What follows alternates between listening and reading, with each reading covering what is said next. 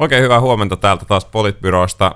Vakiovieraat eli Sini Korpinen. Huomenta. Juha Töyrylä. Kiva päästä sun vieraaksi, Matti. Kiitos. Ja Matti Parpala tässä, eli sama jengi kuin aina. Mutta aloitetaan tällä kertaa vähän ehkä epätyypillisemmästä aiheesta. Puhutaan nyt EUsta ja EUn tulevaisuudesta. EUn komissio on julkistanut valkoisen kirjan white paperi, jossa hahmotellaan EUlle 5 erilaista tulevaisuutta. Ja näistä olisi tarkoitus päättää joulukuussa 2017. Siinä on monenlaisia erilaisia skenaarioita siitä lähtien, että syvennetään ja kevennetään ja jatketaan vähän niin kuin entiseen tapaan ja pari muuta. Minkälaisia ajatuksia tämä teille herätti? EU on kuitenkin aika kovassa kriisissä, näin voi ehkä sanoa. Päästäänkö tällä eteenpäin? Musta Juncker, kun se aloitti sen puheensa, niin se jotenkin puhui johtajuudesta, että nyt tarvitaan johtajuutta näin. Ja sitten se tuo pöytään 5 eri vaihtoehtoa ja sanoi, että hän ei ota kantaa siihen, että mikä näistä olisi niinku hyvä. Niin sitten jotenkin mulla on niinku semmoinen olo, että hän on ihminen, jolle vähän niinku kaikki käy. Ja se tuntuu musta jotenkin oudolta, että meillä on niinku komission, että tilanteessa, jossa ja siellä olikin sitten jotkut parlamentaarikot kritisoinut sitä, että tilanteessa, jossa niinku EU tarvitsee oikeasti puolustajia ja niinku ihmisarvot kaipaa puolustajia, liberaalidemokratia kaipaa puolustajia, niin sitten meillä on niinku ihminen, joka sanoo, että no en tiedä, että keskustelkaa keskuudessaan näistä 5 eri vaihtoehdosta, että päätetään sitten joulukuussa, ottamatta kantaa siis itse siihen, että mitä hän haluaa.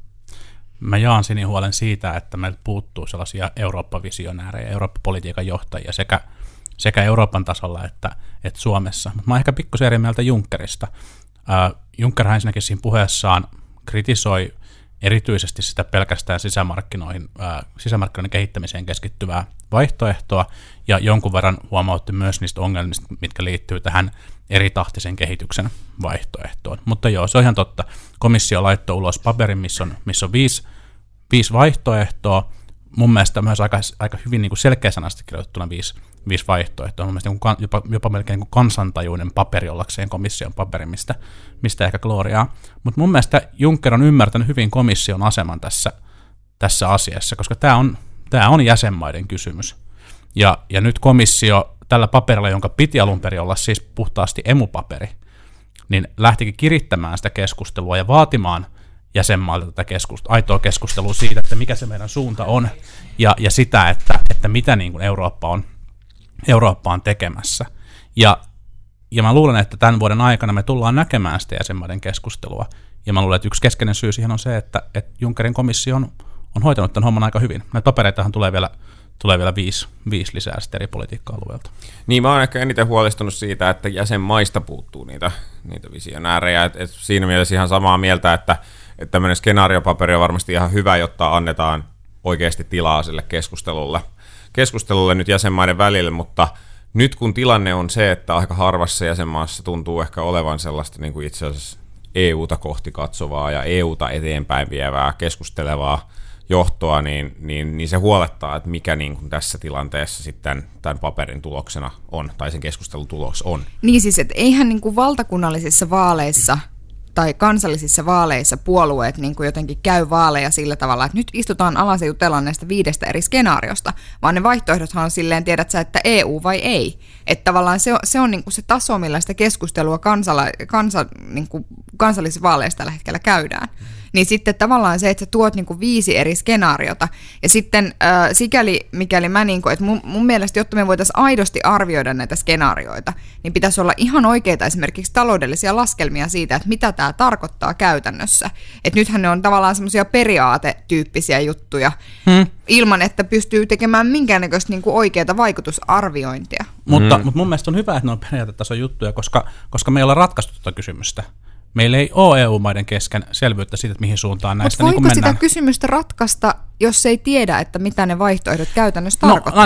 Ainakin alustavasti voisi. Mä tarkoitan siis sitä, että siis esimerkiksi mun suosikki, joka oli se 5 skenaario, joka olisi tämä yhä syvenevä integraatio, joku voi sanoa, että se on se liittovaltiotie tai joku muu, niin se on periaatteellinen ratkaisu, joka täytyy tehdä ensin, jonka jälkeen voidaan alkaa käydä sitä keskustelua siitä, että mitä kaikkea itse asiassa niin kuin tämän niin kuin syvenevän integraation piirissä on. Samalla tavalla on niin kuin periaatteellinen periaatteellinen valinta, että tehdään vähemmän EU-regulaatiota, mutta tehdään sitä niin kuin paremmin tai syvemmin niiltä osin, mitä tehdään. Ja sen jälkeen voi alkaa käydä sitä keskustelua, että mitkä on ne alat, missä sitä syvennetään, jonka jälkeen pystyy tekemään näitä kustannusarvioita. Okei, sitten voidaan päätyä tilanteeseen, jos todetaan, että no joo, itse asiassa me halutaankin jotain muuta, ja tämä meidän alun periaatteellinen valinta oli väärä, mutta se periaatteellinen valinta täytyy tehdä, ja sitähän ei ole nyt tällä hetkellä tehty. Musta tuntuu, että on taloudellisten laskelmien osalta kaikkein olennaisin kysymys olisi se, että olisi jonkunlainen yhteinen näkemys, koska ilman, että sitä yhteistä näkemystä on, niin on todella vaikea ennakoida oikeastaan yhtään mitään, tai että ylipäänsä, että miten kukin näistä skenaarioista toimii. Että paljon tärkeämpää olisi muodostaa jonkunlainen poliittinen näkemys, joka ehkä palauttaisi sitä legitimiteettiä EUlle. Mutta musta näitä asioita ei voi niinku erottaa toisistaan. Mietitään vaikka Brexittiä, mietitään niitä alueita Briteissä, jotka saa huomattavia tukia EUlta. Jos niille olisi niinku oikeasti tavallaan tehty niille ihmisille, jotka tekee niitä päätöksiä tavallaan, että joo, että EU-kuuluminen tarkoittaa tämmöisiä asioita, se, että me ei olla siellä, tarkoittaa sitä, että nämä tuet loppuu. Niin tavallaan se, että musta se niinku vaikuttaa ihmisten siihen tavallaan siihen, että joo, periaatteellisella tasolla sä voit olla sitä mieltä, että mä en paljon perusta tuosta EUsta, mutta koska ei ole järkevää, että luovumme näistä ja näistä tuista, niin äänestän sitten kuitenkin täällä olemisen puolesta, mikä on iso fundamentaali niin kuin ero, että ihmisten arviointiin ja jäsenmaiden arviointiin liittyy paljon myös se, että mitä ne käytännön niin kuin vaikutukset on. Toki, mutta jos toinen kampanja kuitenkin valehtelee niistä luvuista, niin mä en tiedä kuinka pitkälle niillä luvuilla pääsee. No sekin, mutta että esimerkiksi mä niin kuin, mun täytyy niin kuin sanoa, että työskentely Euroopan parlamentissa erinomaiselle esinaiselle Henna Virkkuselle tavallaan avasi mun silmiä aika paljon sen suhteen, että mä olin ehkä federalisti, kun mä menin sinne. Mutta sitten kun mä niin kun näen tavallaan, miten niitä päätöksiä siellä aidosti tehdään, ei niitä tehdä tavallaan yhteinen etu edellä ja tavallaan koko maailman etu, esimerkiksi liittyen vaikkapa juuri biopolttoaineisiin tai muihin, niin sitten kun mä niin kun näin sen, niin sitten mä jotenkin ajattelin, että ei helvetti, että ei tämä ole se, mitä mä haluan. En mä halua, että Euroopan asioista päättää käytännössä saksalaiset ja ranskalaiset mepit kahdestaan. Niin, toi on mun mielestä ihan aito ja hyvä huoli, ja mä jaan sen kanssa. Mun mielestä on ehkä, no, tää komission valkoinen kirja on keskustelun avaus. Tämä on niin kuin kliseinen toteamus, mutta näin se on, ja nyt toivottavasti lähtee se keskustelu käyntiin. Ja voi olla, että ne kaikista suomalaisetkin EU-kriittisimmät äänenpainot ei niin kuin siellä Forssan ABC:llä tätä valkoista kirjaa ihan hirveästi vielä selaa. Älä nyt kävin eilen Forssassa, ja siellä oli erinomaisen valveutunutta väkeä. Totta kai. Mutta ehkä se, niin kuin, ehkä se kansalaiskeskustelu, mitä nyt käydään, niin käydään aika niin kuin perehtyneiden henkilöiden kesken, ja sitten toivottavasti se valuu jollain tavalla sitten niin kuin tuleviin vaaleihin. No voin myös kertoa, mitä se tulee käymään, jos te haluatte tietää. Ajaa, sä ennustat taas. Mä ennustan taas. Meidän pitää hankkia sulle semmoinen pikkuinen pallo tänne. No tähän ennustukseen tietenkin auttaa ihan pikkusen se, että maanantai-iltana Ranskan, Saksan, Espanjan ja Italian edustajat ilmoitti, että tämä on tämä eritahtinen vaihtoehto, mutta käydään nyt tätä keskustelua. Ja siis toki onhan nyt niin, että kun esimerkiksi selkeästi Visegrad-maat ei halua sen tyyppistä syvenevää EUta, mitä jotkut toiset valtiot ehkä haluaa, ja sitten taas toiset haluaa niin kun syventää yhteistyötä jollain politiikka-alueella, niin tulee käymään niin, että jotta tämä homma voisi mennä jollain tavalla eteenpäin, niin me tullaan menemään yhä eri tahtisemmin etenevään unioniin. Ja totta kai tässä on se riski, että sen sijaan, että syntyy tämmöinen niin kutsuttu sipulirakenne, missä on näitä ulkokehiä ja se niin kun syventyvä ydin, niin saattaa syntyä tilanteita, missä on niin kuin useampia ytimiä, jossa eri porukat menee eri politiikka-alueella tai samalla politiikka-alueella yhä syvempään integraatioon, mutta keskenään erilaisilla tavoilla. Ja tämmöinen eriytyvä EU on kyllä riski. Niin, just hyvä kysymys on sitten se, että kuinka paljon EUsta on sinänsä jäljellä. No, mutta mitä mieltä te olette? Mikä linja Suomen pitäisi ottaa? Mikä näistä skenaarioista, eriytyvää vai syvenevää vai jotain muuta? Ja miten siihen skenaarioon päädytään? Mun mielestä EUn pitäisi tehdä vähemmän ja paremmin. Eli tavallaan niin kuin etsiä. Eli skenaario 4. Skenaario 4, kyllä, kaikille teille, jotka innolla menette lukemaan sitä valkoista kirjaa. Siis, että tehdään tavallaan niin kuin että haetaan ne niinku yhteiset nimittäjät, joiden takana niinku voidaan olla, koska tossa, että meillä tulee useita eri ytimiä, mitä niinku Juha äsken sanoi, niin siinä on tavallaan se riski, että meillä viedään EUta myös selkeästi kahteen eri suuntaan. Mm. Kyllähän me nähdään nyt jo, että ikään kuin esimerkiksi arvot, siis että ei ole olemassa mitään eurooppalaisia arvoja. Ei ole. Juha katsoo mua tuolta toiselta puolelta, te ette valitettavasti nyt näe, mutta Juha katsoo mua silleen, että Sini, sä oot surullinen ihminen. Jos Sini eroaa sieltä kokoomuksesta, niin kuin se toisessa jaksossa taisi uhata, niin onko perussuomalaiset sitten se suunta, mihin sä oot seilaamassa seuraavaksi? No ei tietenkään ole, mutta sitten tämäkin niinku vähän niinku ärsyttää mua, että jos sä oot niinku kriittinen EUn suhteen, niin sitten ollaan silleen, että sä oot tommonen perussuomalainen. Mm. Niin, ei siis totta kai saa olla kriittinen, mutta niin kuin... Niin, mun on vähän vaikea päättää, että mikä olisi näistä paras. Mä ehkä loppujen lopuksi kallistuisin eniten tähän tehdään vähemmän, mutta tehokkaammin tyyppiseen ajatteluun. Mutta sitten toisaalta niin kuin joku idealisti tai joku muu minussa saa kysymään, että onko se sitten aidosti realismia. Tai että onko aidosti realismia tehdä vähemmillä alueilla enemmän ilman, että se sitten kuitenkin sotkee tai ilman, että siihen tulee kuitenkin tendenssiä sit puuttua niihinkin asioihin, jotka ei ole siellä ikään kuin mandaatin piirissä. Nythän se on tapahtunut. EU tekee paljon asioita, jotka todella ei ole sen mandaatin piirissä. Niin. Ja se vaatisi myös siis aidosti ihan todella laajan konsensuksen siitä, että mitkä on ne alueet, mihin lähdetään. Mun mielestä tehdään vähemmän, mutta tehdään se, mitä tehdään vähän paremmin. On ehkä jollain tavalla niin kuin tyhjin näistä vaihtoehdoista siinä mielessä, miten Sini kritisoi tähän ihan alkuun tätä paperia, että sehän ei vielä kerro niin kuin yhtään mitään siitä, että minkälainen unioni tulee. Mä oman suosikkini paljastin jo, mutta et on varmaan niin, että tällaiselle niin kuin yhä syvemmälle integraation tielle ja ehkä niin kuin liittovaltiokehitykselle ei tällä niin kuin tilausta ja tilaa olla. Mä pidän todennäköisimpänä sitä eritahtista kehitystä, mutta myös tämä niin kuin muddling through, eli ei nyt oikein, koska ei muuteta mitään, koska kenelläkään ei oikein ole mitään niin kuin visiota ja toivotaan, ettei kansalaiset huomaa, niin mä luulen, että se on myös ihan tosi todennäköinen. Mun mielestä se oli kiinnostavaa, että pääministeri otti Hesarin Vieraskynässä heti tämän paperin ulostulon jälkeen kantaa tämän Suomen perinteisen linjan mukaisesti, eli yhdessä yhdennetään ja yhdessä tehdään tätä integraatiota eteenpäin. Se oli ehkä vähän jännä avaus tähän tilanteeseen, jossa sitten moni muu maa tuli tämän eritahtisen kehityksen puolesta ulos. Hyvä. Palataan EUsta takaisin tänne pohjoisen Euroopan ytimeen. Ja yhdet kovimmista EU-kriitikoista on tietysti perussuomalaiset, niin kuin jo todettiin. Ja perussuomalaisilla vaihtuu puheenjohtaja. Miten vaalissa käy? Onko tämä ihan Terhon peli vai tapahtuuko vielä jotain yllätyksiä?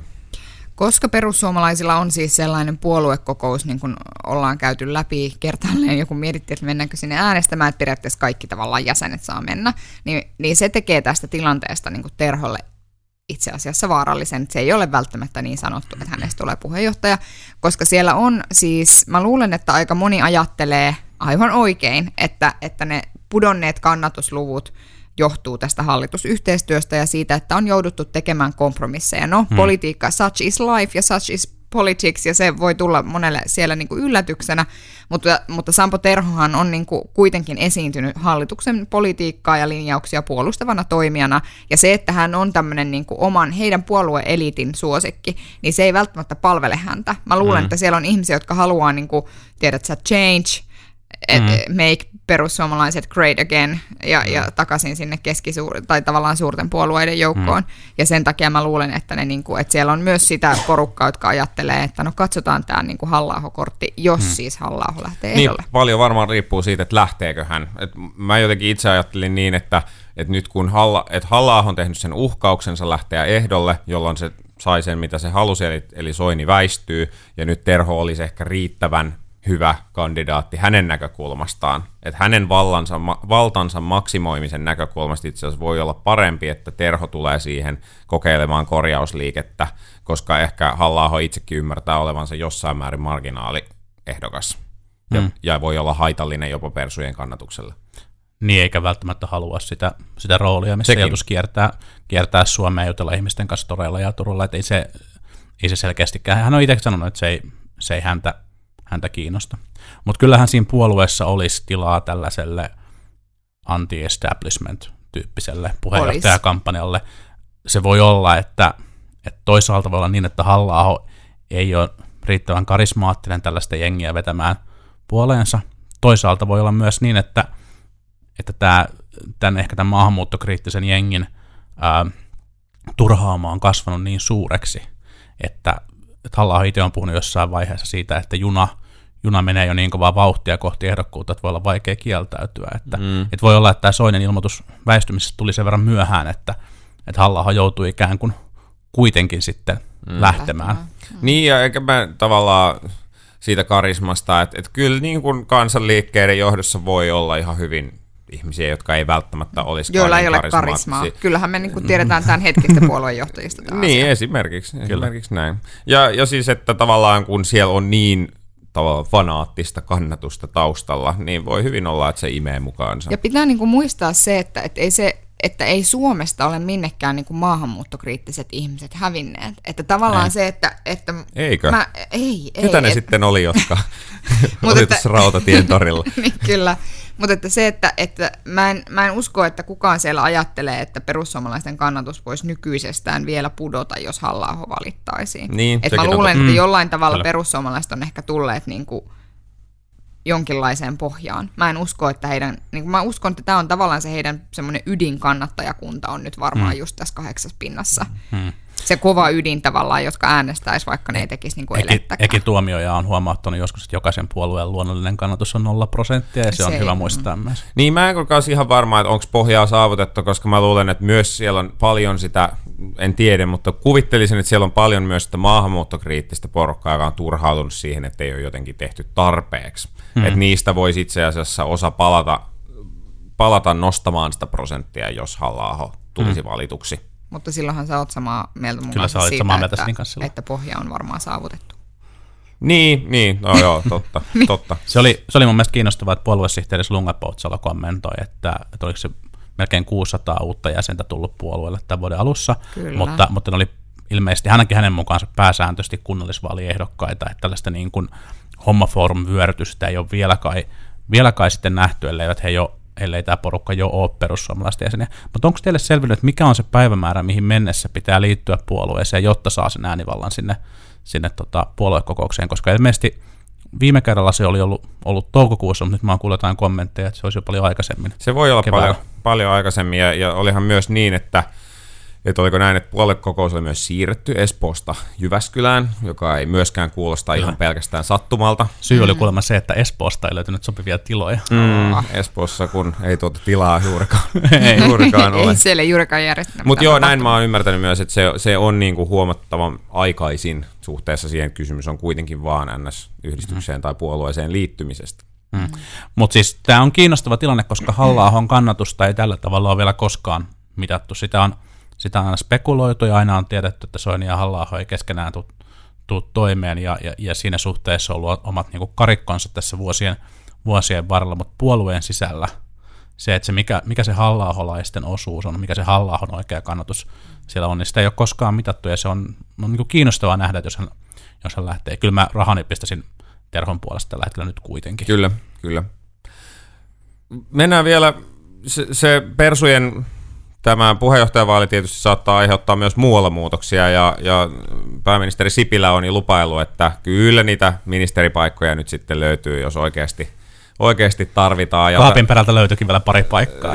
Niin, kyllähän niitä löytyy, eikä se nyt niin tärkeä ehkä ollutkaan tämä kollegiaalisuus ja muu, joka on muutenkin toiminut tosi hyvin tämän hallituksen aikana. Niin, mitä tästä nyt pitäisi ajatella?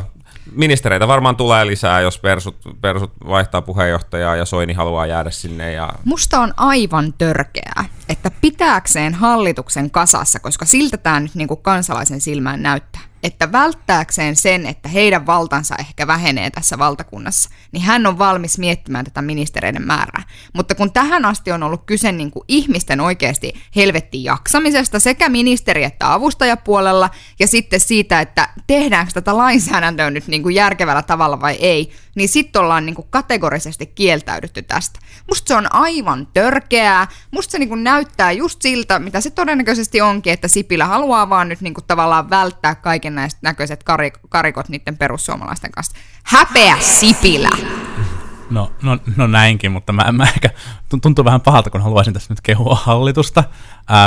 Voi olla, että, ja varmaan onkin niin, että toi on yksi ihan keskeinen motivaatio tälle puheelle tästä määrän lisäämisestä. Toisaalta kuitenkin esimerkiksi kokoomuksen Orpo on tätä pitänyt tiettävästi yllä, ja hallitus on käynyt myös tämän vuoden aikana kaiken aika vakavia keskusteluja siitä, että tämä malli, missä yhdellä henkilöllä on johdettavana useampi kuin yksi ministeriö, niin ei vaan toimi, ja en tiedä, että mikä se on ollut se tekijä, joka sitten niin kuin pääministerin mielen on tässä muuttunut. Voi olla, että on poliittinen harkinta, voi olla, että on joku muu, mutta mun mielestä joka tapauksessa hyvä, että tämä mieli on muuttunut. Kyllä. Tämä on tärkeä asia korjata, ja sitten seuraavaksi korjataan se, että se avustajamäärä nostetaan mielekkääksi myös.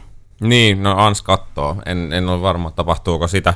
Ehkä sitä vaalien jälkeen. Niin. Ehkä hän sitä ajattelee, että koska Bernerkin pärjää ilman poliittisia avustajia, niin muidenkin täytyy. Ja kokemusta. Niin. No, mutta onhan se näin, että hallituksen kasassa pitäminen on tietysti asia numero 1, ja nyt on niin paljon pelissä, että tavallaan ministerimäärän lisääminen nyt on varmaan pienimpiä asioita, mistä voi joustaa. Mutta musta se on aivan törkeätä. Musta on toki ihan hyvä, että hän on, niin kuin tiedät sä, vihdoin ja viimein niin kuin tajunnut olevansa väärässä joskus jossain, mutta et se, että tavallaan Orpokin on pitänyt sitä esillä. Kyllä, tätä on pidetty esillä ja hallituksessa on käyty näitä keskusteluita niin oikeasti vasta nyt, kun ikään kuin jollain tavalla sitä sisäistä yhtenäisyyttä tai ylipäätään ton hallituksen olemassaoloa uhkaa se, että perussuomalaisilla ei ole riittävästi ministeripaikkoja, jotta Timo Soini pysyy tyytyväisenä, niin sitten ikään kuin ollaan silleen, että no okei, ehkä sieltä pankon perältä nyt löytyy tietysti jotain. Se kertoo jotain prioriteeteista. No kyllä. Toki tässä voi käydä silleen, että jos Halla-ahoa valitaan, niin tämä keskustelu jää vähän turhaksi monella tapaa. No toivottavasti. Mutta toivottavasti valitaan vai? Ei vaan toivottavasti siinä tapauksessa, jos Halla-aho valitaan, niin se keskustelu jää turhaksi. Niin. No ei mun mielestä on hyvä, että on se syy nyt mikä tahansa sitä ministerien määrällisestä. Mun mielestä se parantaisi niin kuin valtioneuvoston mahdollisuuksia hallita niitä ministeriöitä. Kuitenkin, vaikka on monesta hallituksen politiikasta varmasti eri mieltä, niin kaikki hallitukset Suomessa operoi niin kuin, mitä mä nyt sanoisin, 70%, 60% aika samanlaisia juttuja, ja se on ihan tärkeää, että se johtajuus säilyy. Mun mielestä tässä kuviossa näkyy se niin kuin hallituspolitiikan vaikutus hallituksessa olevien ajatteluun, koska se on niin kuin todella tärkeää uskoa sen oman agendan oikeudellisuuteen, ottamatta kantaa siihen, että onko se vai eikö se ole, mutta se on keskeinen sille motivaatiolle tehdä sitä työtä, on sitten ministeri tai hallituspuolueen kansanedustaja, varsinkin pääministeri.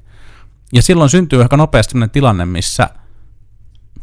missä niin kuin se, että mitä on valmis tekemään, mitä aikaisempia juttuja on valmis muuttamaan, missä on valmis tekemään kompromisseja, niin se alue laajenee tosi paljon, jotta voi saavuttaa sen suuren tehtävän, mikä sille omalla hallituksella on. Ja tämä ei ole mun mielestä, niin kuin, mä en halua sanoa, tämä ei ole mun mielestä korruptoiva vaikutus, mun mielestä tämä on tietyllä tavalla jopa niin kuin jalo tapa ajatella, mutta se vaan korruptoi mielen siinä mielessä, että sitten pitää olla hyvin varovainen siitä, että miten pitkälle lähtee joustamaan. Niin, tavallaan sama ajatus klassisesti näkyy siinä, että kun hallitusvastuu on liian pitkään jatkunut, niin sitten ehkä niin se laajenee se ajattelujoukos. Ja kyllä voi sanoa varmaan, moni kokoomuslainen voi sanoa, että kyllähän tässä vaikka kokoomuksen toiminnassa on vähän sitä tautia, että on oltu hallituksessa aika pitkään, jolloin niin kuin hallituksessa olemisesta on tullut enemmän itseisarvoista kuin se, että saataisiin niitä tavoitteita aikaan, joita varten sinne hallitukseen on mennyt. Eikö kokoomus ole ollut joko pääministeri tai valtiovarainministeri puolue 2007 vuodesta, vuodesta saakka, ja talous on pelkästään, miten silloin käynytkään? Niin, no tuli finanssikriisi 2008. Ensimmäinen vuosi meni ihan hemmetin hyvin. Kyllä.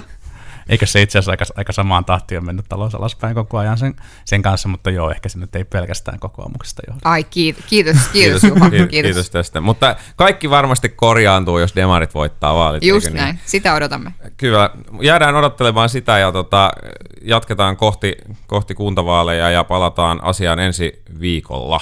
Kiitoksia. Kiitos. Moi moi.